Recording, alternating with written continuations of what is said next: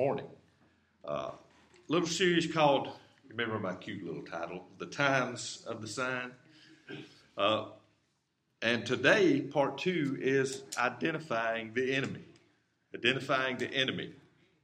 A scripture that we'll be reading from today is the one that we left you with a couple of weeks ago. It's in 2 Timothy chapter 3. Now, within this scripture, you remember we talked about uh, last time Jesus' admonition to the four disciples there in what is known as the Olivet Discourse. And uh, it's in Matthew 24 and 25, Luke chapter 21, Matthew chapter 13. They're all the same discourse. And the uh, admonition that Christ gives to his disciples when they ask him about uh, the time of his coming, the signs, what will be the signs of your coming and of, of the end of the age is what they ask him. And he starts off with and punctuates at least three more times within that discourse do not be deceived. Do not be deceived. And you remember, we also talked about it with you. Let's just touch on it again. What we call in this is one of those fancy things that we do. The theses of this series that that we tend to uh, study and to learn. By the end of this series, this congregation and all those who hear these words shall know of a certainty what? That the single greatest sign of the soon return of Jesus Christ. We shall firmly establish by the Holy Scriptures, through observation of present events, that what Jesus foretold as a sure sign of his return has never been clearer. And what is that sign? The sign given by the Savior, the proliferation of false teaching from those within the church who are themselves supposedly Christian. Not the evildoers out on the streets, not the malcontents that, that curse God, that walk around and give the Christian people a hard time, but I'm talking about the single greatest sign of the soon return of Jesus Christ is the filth that's going on behind pulpits in churches today. Amen. Absolutely. And if you don't think that there's a lot of it going on, uh, then you're blessed because you you hadn't been paying a lot of attention. There's a lot of junk that is going on in our churches today. And you see, it's not just, uh, you know, in times past we would uh, speak of this and then preach on a sermon like that, and people would think, yeah, those big cities and, you know, uh, those giant ministries and things like that, but it's not that way anymore. There's junk going on in Polk County today. There's junk happening in Rockmart this morning. There's junk going on all over the place, supposedly in the name of the living God. And that's what we want to point out. That's what we want to look at. That's what we want to be able to identify. Because you see, what is all this? This is just fancy words and fancy titles and all such as that. But if you can't identify a false teacher when you hear them or when you see them, what good is this? You see, that's what Christ is telling his disciples. In fact, it has never been more clear uh, that he was commanding them do not be deceived. He was adamant in that. You need to be able to see, to hear, to know when somebody's a false teacher. You need to be able to identify them.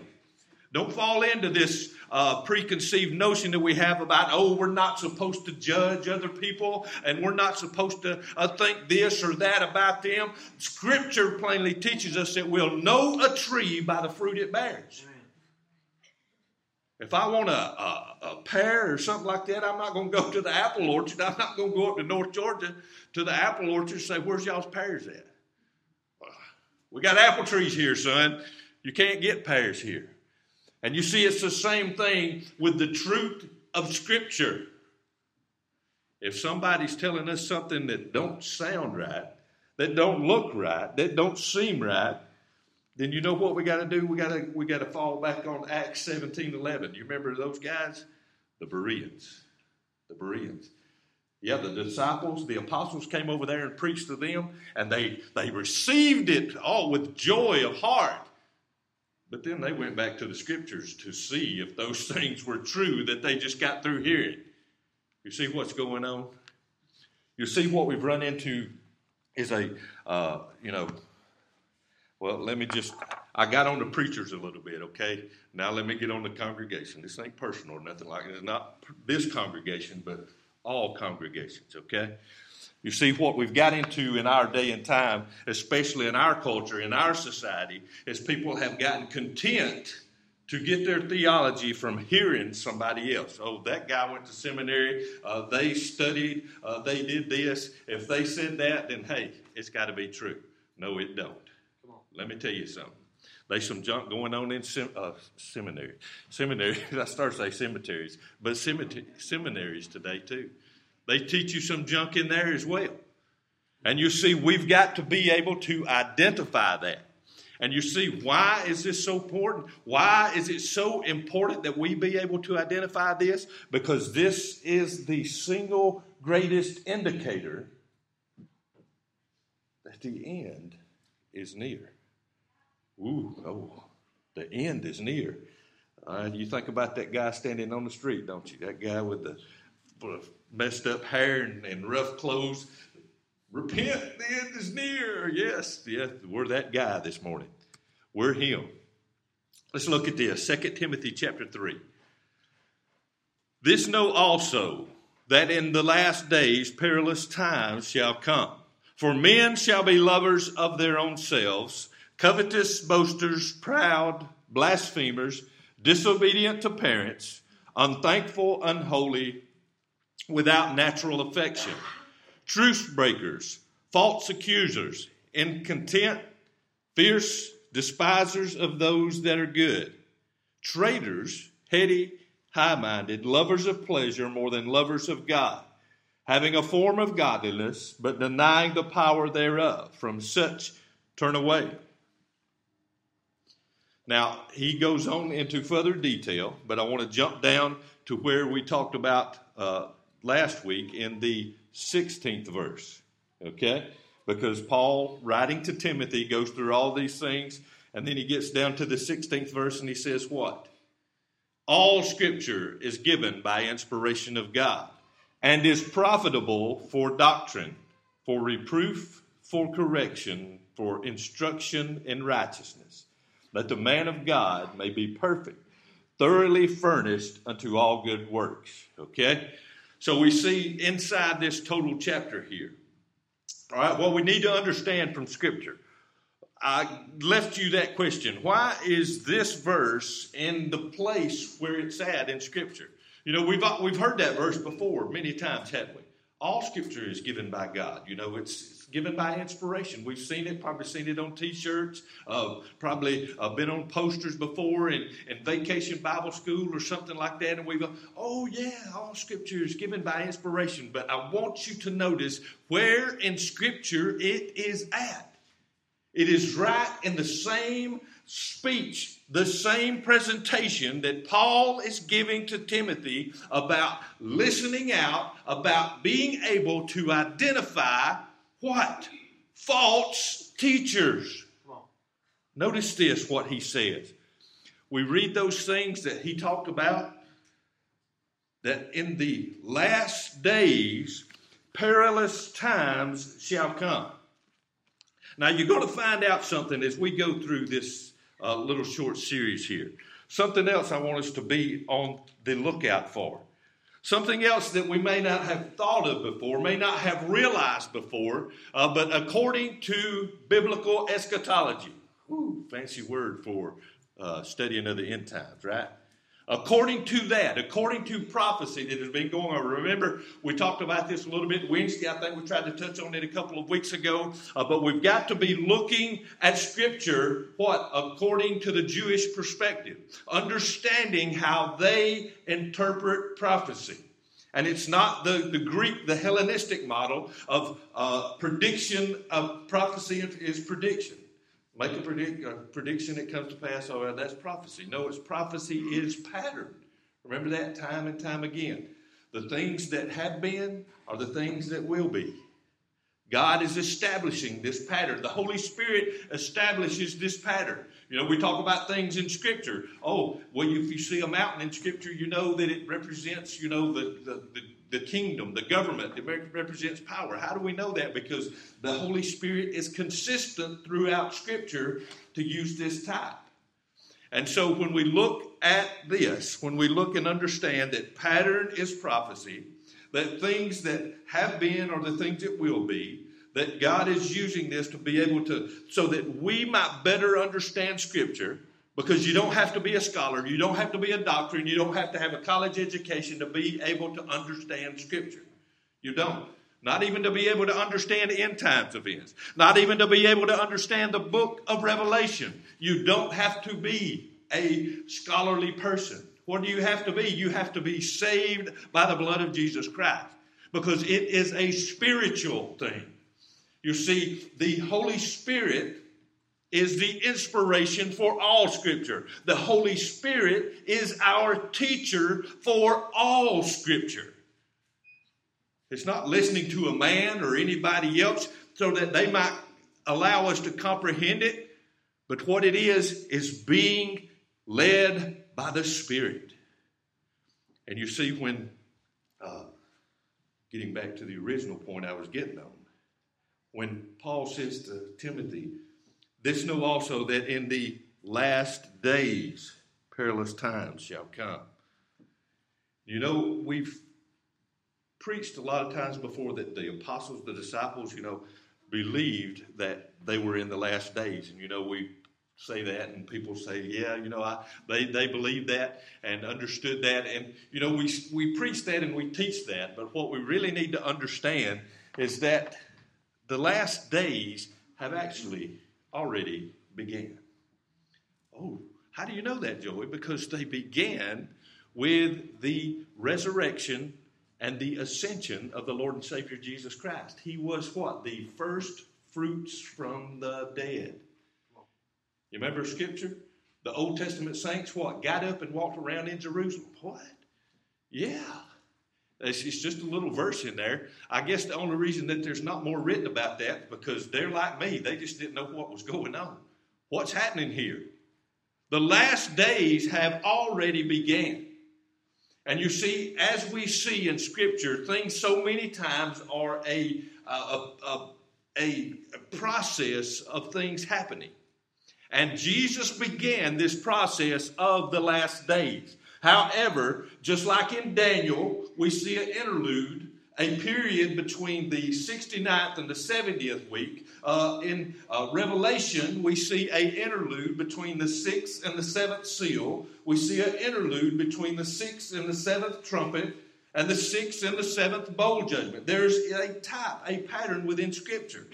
And that pattern is followed as well after the, the ascension of Jesus Christ. Because what God had taught all through Old Testament, that what I'm going to call out for me a people that did not know me. I'm going to call out a people from amongst the Gentiles.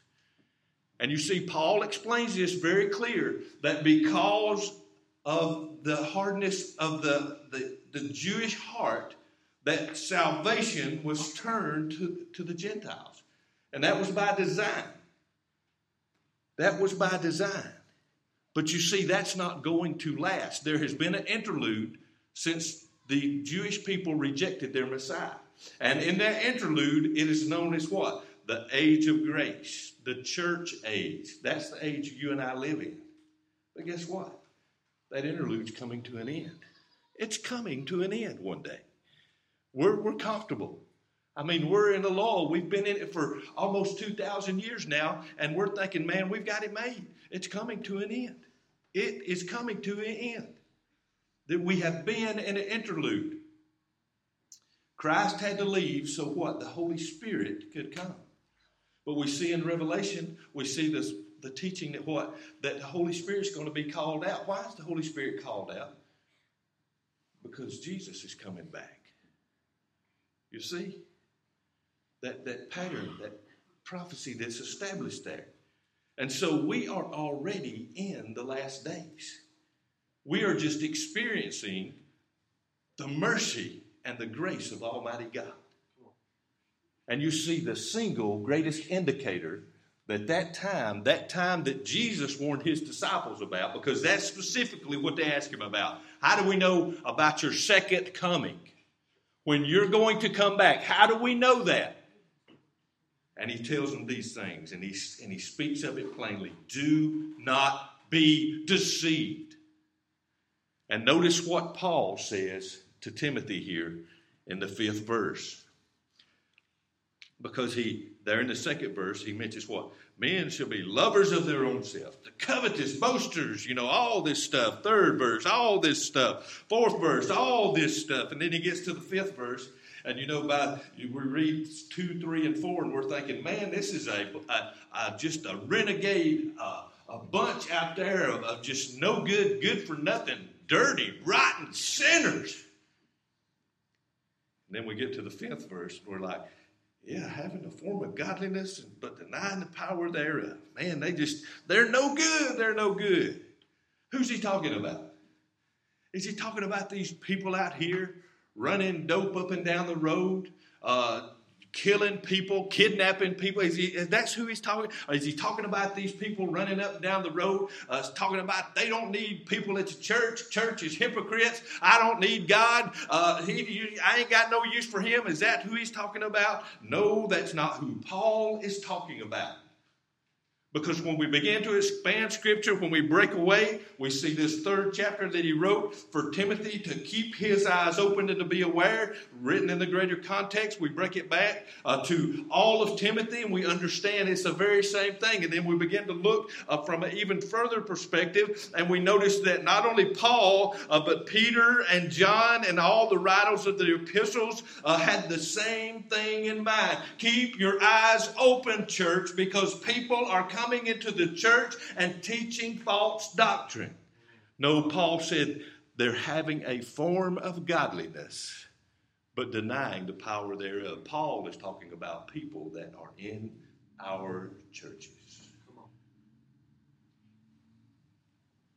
And we see this time and time again. We'll get to that in just a minute. But I want you to notice this. Our Greek for today having a form, form, morphosis.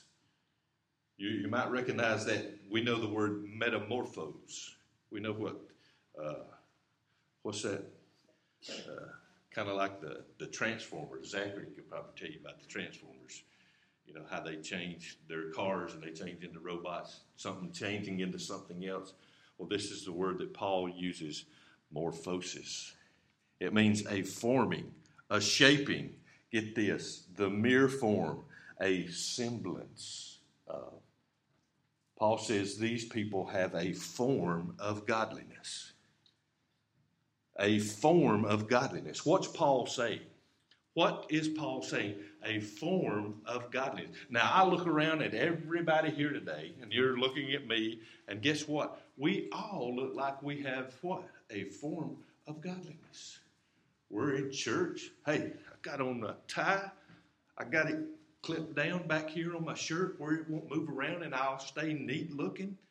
I got on, I, I dusted off my old shoes. Sonia got on to me this morning because I broke out my old shoes and she, she said I should have wore the ones with the with the square point, but I think they look like a clown, and I'm not going to wear them. So uh, she got on to me, but I, I got my shoes on. They're shined up. We look nice.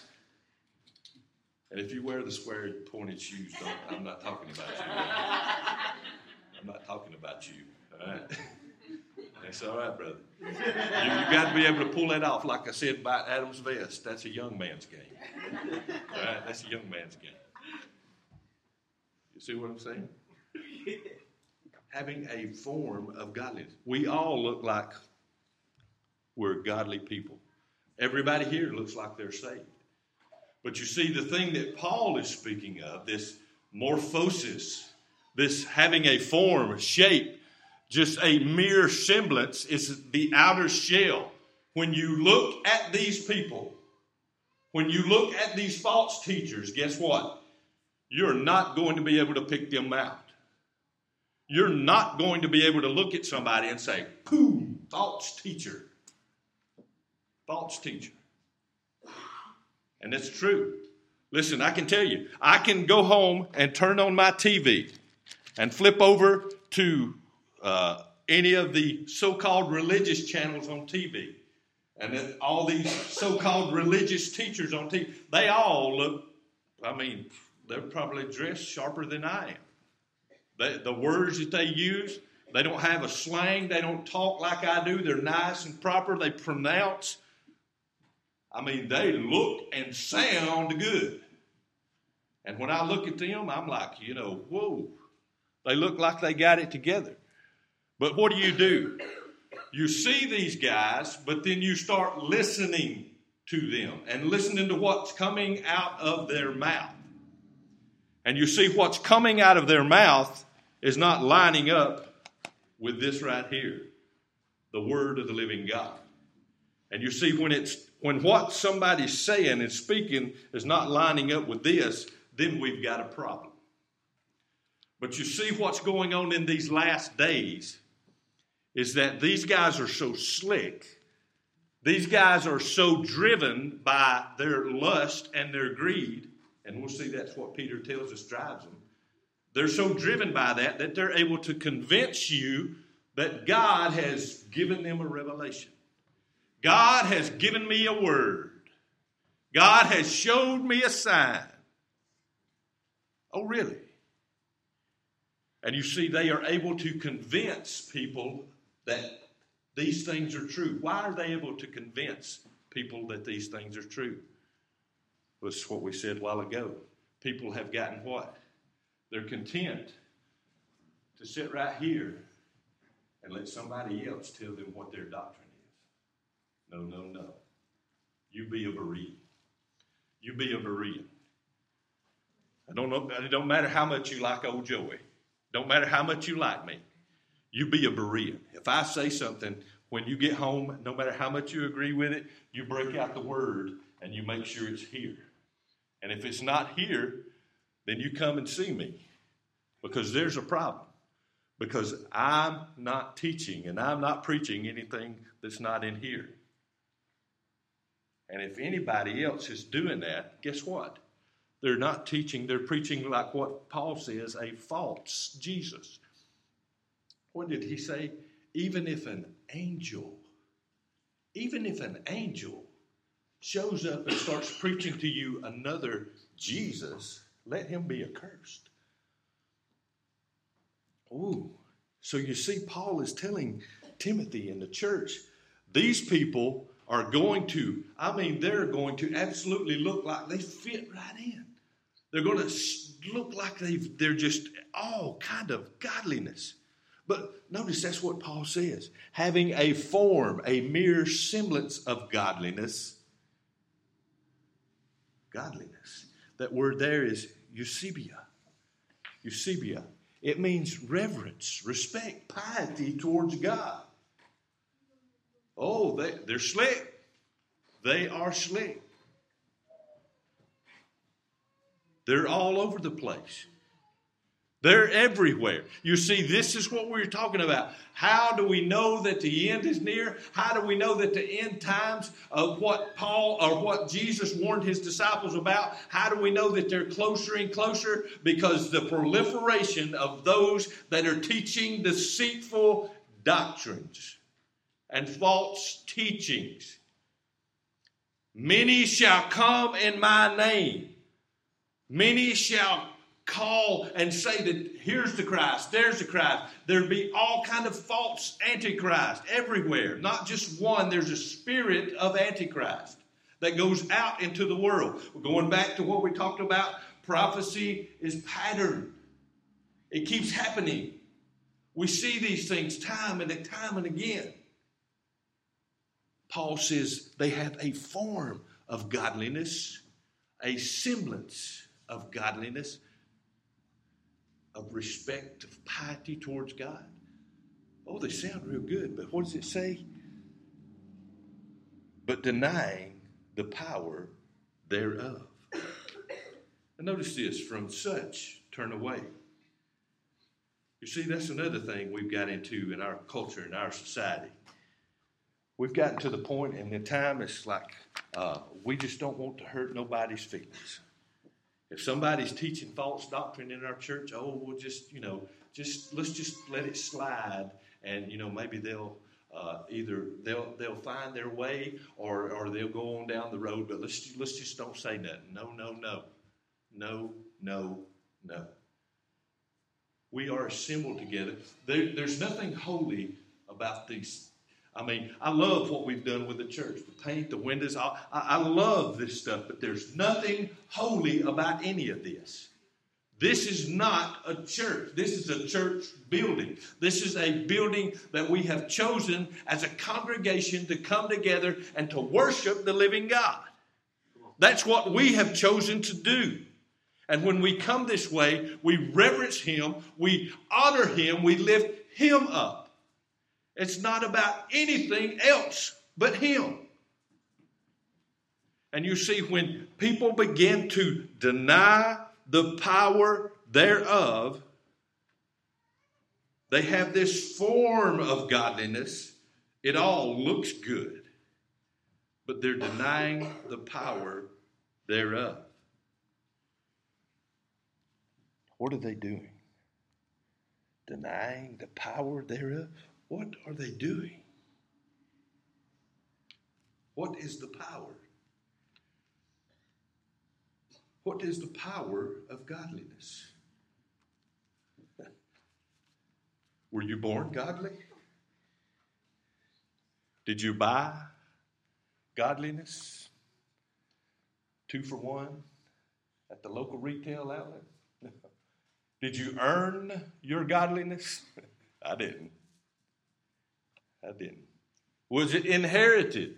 Maybe you inherited your godliness. Maybe you had godly parents and they passed it down to you. we, you know where we get it. Where does our godliness come from?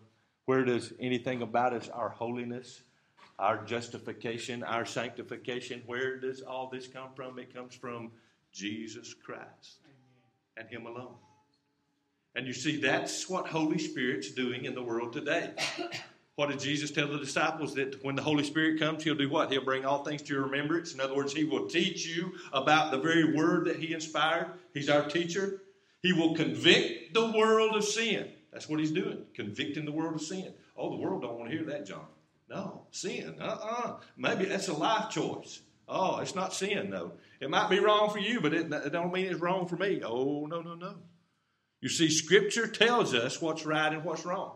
Don't get into all this relativism where each person chooses right and wrong for themselves. No, God chooses right and wrong. And you see, the, the, the teachers in our churches today have this form of godliness. They want to say, you've got, you've got mega pastors. And, and I, I, wouldn't be, I wouldn't be afraid to say that probably 75 to 80% of the people in this congregation probably have one or two of the books from one of these mega pastors in your house today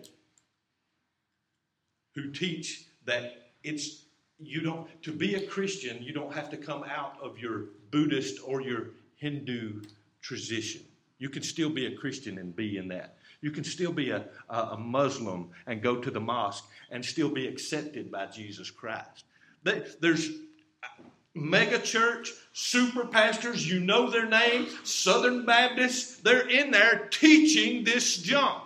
And what are people doing? They're flocking to their churches, they're buying their books. What's going on? You see, it's what Paul was talking about. When you get to the last days, you're going to have people what? That's got these itching ears. All they want is for you to pacify them. And that's what's going on in our country. Our country is imploding at this moment. It doesn't matter who got elected. It doesn't matter what the agenda is. Our country is imploding spiritually. And it is going to continue to do that. You got this new apostolic revolution that's going on of this sign and wonders group that keep talking about there's going to be a great revival going on. They prophesy on this prophet and they prophesy on that prophet and all these things going on. And what do they do? Uh, they continue uh, to preach in a false spirit and teach false doctrines. And what's happening? People's flocking to those places. Why? Because they don't know the Word. That's why verse 16 is in there. That's why Paul says all Scripture is given by inspiration of God. The Holy Spirit is our Bible teacher.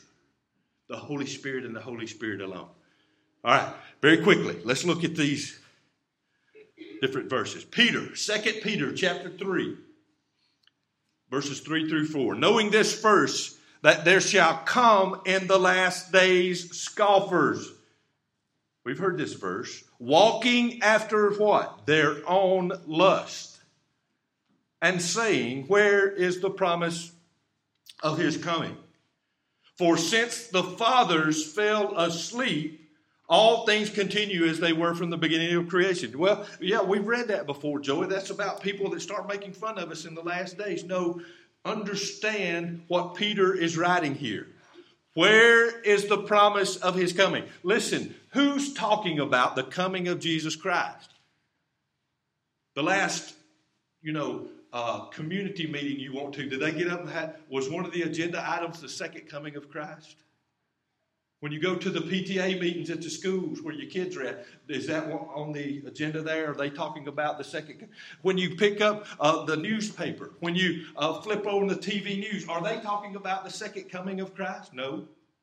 Who's talking about the second coming of Christ? The church. We are. But notice what Paul says. Where is the promise of his coming? Do you know how many churches today deny, deny the second coming of Jesus Christ? More than accepted. More than accepted. No, are you sure? Yes, I'm positive. Very few Protestant, so called evangelical, so called conservative churches even believe in the second coming of Jesus Christ. They believe it's all uh, just an allegory. They believe these things were just written for to encourage us. But there's no millennial kingdom. There's no earthly reign of the Lord and Savior Jesus Christ. And the devil is sitting back laughing, laughing, because that's exactly what he wants. Peter said that the people that will be scoffers, the scoffers that are what? Walking after their own lust. Ooh, hold on a second. You see? Now, I know y'all laugh at me. I know you make fun of me. But you know what I say about a man. You know what I say. There's nothing a man likes to talk about more than what? Himself. There's nothing a man likes to look at more than what? Himself. There's no subject that excites a man more than what? Himself. Boom. Walking after their own lust. Do you know what? You see, we could, what, man, if all these pews was full in here and everything, and all the people were just excited and jumping around, and we got through, and all the people come running up, Joey, you're, you're just, oh, man, I just love your teaching. I love the way you do things. You, I, you're just so enlightening and everything. You see, when that keeps happening progressive and progressively more, guess what? That ego, that that uh, that pride begins to build up. And it's like Paul says, man begins to think himself something when he is not. You see, this is who Peter's talking about. The last day scoffers walking after their own lust. People are telling other people what they want to hear simply to do what? Sell a book, get some money in the plate all these so-called mega preachers. Let me tell you this little secret. You may, you may not know this, but if you do, I'll let you in on it. And you may want to use this trick. I mean, it's all right if you want to. Uh, but these so-called mega preachers with all these books on the uh, bestseller list, all right, let me tell you how they do that. Uh, they have these large congregations, and what they do is they send out these emails and things to these congregations and people in their churches. And what they do is they sell their books uh, at uh, regular cost uh, to the congregation. Okay, and now the book's not out, not out in print yet. Okay, it hadn't, it hadn't gone to print yet. They, they pre-order those books, and they get all these people and, and all their friends to pre order those books at the regular retail cost. Okay? And they sell so many of those books like that at retail cost. All right? Say, you know, 10,000, 50,000 at retail cost. And what they do is they turn that money around and then go buy their books. When the author buys his books from the publisher, he don't pay retail. Guess what he pays? He pays the publisher's cost, which is way lower. And so I can turn 10,000 books into 50,000 books. I didn't really sell 50,000 books because you see, they buy all those extra books and do what? Sell them at a lower cost. Hallelujah. You see? What's it about? It's about money, it's about pride. That's all it's about. That's what's going on in our world today. This is who our preachers and our teachers are in this society today. I would not, well, there's one guy. There's one guy that comes on TV, and I'm still searching him out. I'm not sure about him. He comes on that Channel 14 channel. But I, y'all may know who I'm talking about. But I watch him some, and I'm studying him out a little bit. But besides that, there's not a teacher that comes on my television set that I have any confidence in whatsoever. None of them. None of them. Because you see, Scripture plainly teaches and shows us that the closer we get to the end of time, the closer that we get to the coming of Antichrist, the closer that we get to the harpazo, the rapture, the closer we get to the anastasis, the resurrection, the closer we get to the second coming of Jesus Christ, that the teaching of God's Word is going to get more and more sparse that people are going to be meeting in smaller and smaller groups, not larger and larger ones. There is no great revival. The only revival is that of evil itself. It's not of the Word of God. What does Amos say? He said there's going to be a famine in the land. Not of water, not of rain. Hearing the Word of God. Ooh. So you see, when I see a big crowd gathering somewhere, I get a little nervous. I'm sorry. Peter said that. These scoffers, those, these guys walking after their own lust, they say, Where's the promise of his covenant? In other words, they are people that are in our churches. They are people that are leaders of our so called denominations and such as that. For since the fathers fell asleep, well, look at that. Uh, if the Bible is talking about unbelievers, it doesn't use that term. Unbelievers die, believers fall asleep. That's what Peter's talking about. Everything he's talking about here is inside the church, the body. This is who he's talking about. He's not talking about the, the gang down the road. No, he's talking about the gang sitting in the pews. Where's the promise? Oh, he's not coming back. I could, I could, I could bring you article after article of, of churches, of denominations in our country today that are succumbing to the popular culture, that are ordaining, that are uh, accepting, and all such of that, all different kinds of people into their churches, saying we must be inclusive. We must join hand in hand with those who are different religions, called ecumenicism. Bring everybody together. Oh, Jesus said to pray, uh, he prayed for the unity of his people. Yes, he did. Of his people. Those that are true believers in Jesus Christ. Peter said that all these things continue as they were from the beginning.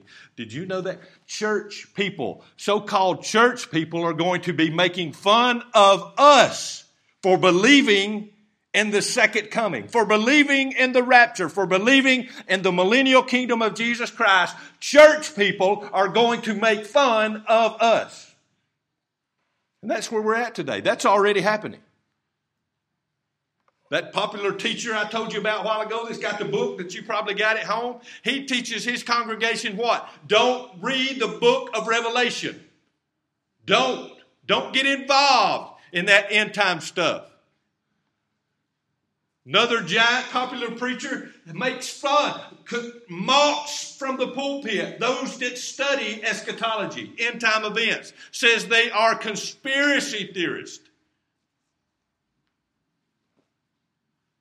These are mega pastors, millions of followers worldwide.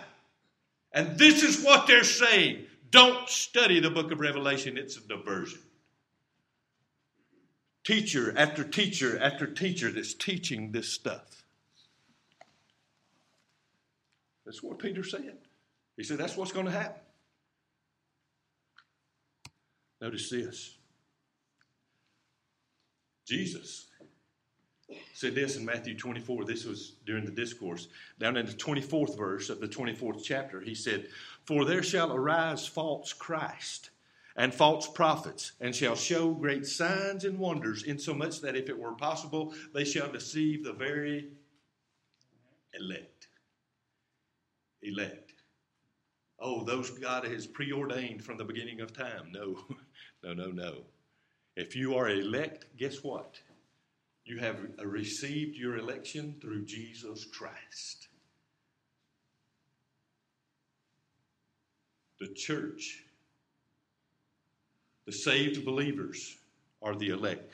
Though the believer, the Jewish believers are the elect. The elect is never used of a non unbeliever. No unbeliever is of the elect. So if we're elect, guess what? It's because of Jesus Christ. But what does Jesus say will be one of the signs? Matter of fact, one of the greatest signs. There shall arise what? False Christ and false prophets, and shall show great signs and wonders, insomuch that if it were possible, they shall deceive the very elect. Get this now. Get this.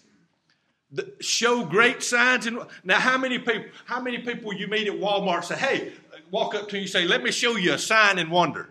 You met any of them? You ever been out to the grocery store and somebody showed up? Let me show you some signs and wonders. Where do you see all that at? in churches, don't you? Or you might, some of these cats that got crusades that come around, they'll, they'll you know, you can come in, they'll, uh, for a small fee, you know, of course, they'll show you some signs and wonders. But Jesus is talking about so called churches, so called bodies of believers. They're going to show great signs and wonders, and so much that if it were possible, they shall deceive the very elect. Why would it not be possible? Why is it going to be impossible for these deceivers to deceive the very elect? Only, only because we are in the Word, because Jesus is our focus. The Holy Spirit is our teacher, and only because that. If it were possible, they shall deceive the very elect. So once again, we look at why does Paul put that verse in there? Why does Paul say that in verse 16? All, all scripture is given by inspiration of God and is profitable for doctrine, for reproof, for correction, for instruction in righteousness. You see, he's warning Timothy where he's got to get his correct information from. You got a teacher out here, and, and there are popular teachers out there that will tell you, how do you know the Holy Spirit's talking to you? How do you know if something's right or something's wrong? And people will say, well, you've got to trust your feelings. You've got to trust your heart. Oh, really? The Bible tells me that the heart is deceitful Whoa, what am I going to do? Uh, trust my intellect? Uh, I don't think so. What? How do how do we know right from wrong? How do how do we know what we need to do? Because we go to Scripture. Jesus in the printed Word. That's how serious is Jesus in the printed word. Notice this thing, then we're going to close. It's, we got uh, these churches have got to Awana programs. They, they know this verse as well. You've probably heard it before, but Paul wrote this one a chapter before in 2 Timothy, in chapter 2, verse 15. Study to show thyself approved unto God, a workman that needeth not to be ashamed, rightly dividing the word of truth. Oh, yeah. Oh, yeah. But I want to show you something. we have got to study. But I want you to notice this because Paul continues writing after this verse. it's not just this verse. Notice what he says later than that. But shun profane and vain babblings, for they will increase unto more ungodliness and their word will eat as doth a canker, of whom is Hymenaeus and Philetus, who concerning the truth have erred, saying that the resurrection is past already, and overthrow the faith of some. You see, Paul's talking to Timothy about those that are bringing false doctrine into our churches. And we have to be careful of that. You see, some people think that these kind of messages, these kind of sermons are nitpicking, that we've just all got to learn to get along. Uh, you know, uh, that uh, like those, uh, uh, the reformers, and I hear a lot of different ministries, uh, they got this, you know, cute little saying, you know, uh, in, in uh, uh, something about unity and truth and, you know, something about the, the or something about the essentials, and then something in. Uh, it's just a bunch of garbage. It's just a bunch of garbage, is what it is. They're saying, oh, uh, the things that are important we'll, we'll agree on, but the things that are not important, we're not going to divide our doctrine over. Uh, what have you found in the Bible that's not important? I, that's, I mean, what have you found in the Bible that is not important to your doctrine, that is not important to your life, that is not necessary to our faith? Where, what is in the Bible uh, that is non essential? I hadn't found it, and I'm not going to. And you see, this is why we have to study to show ourselves approved. This is why we have to contend for the faith. This is why we have to hold on for dear life. Because more and more it's going to look like, hey, uh, this thing's getting pretty good. You see, what Paul talks about, Brother Mel, come and get ready with a verse of song. We're going to close. What Paul talks about here,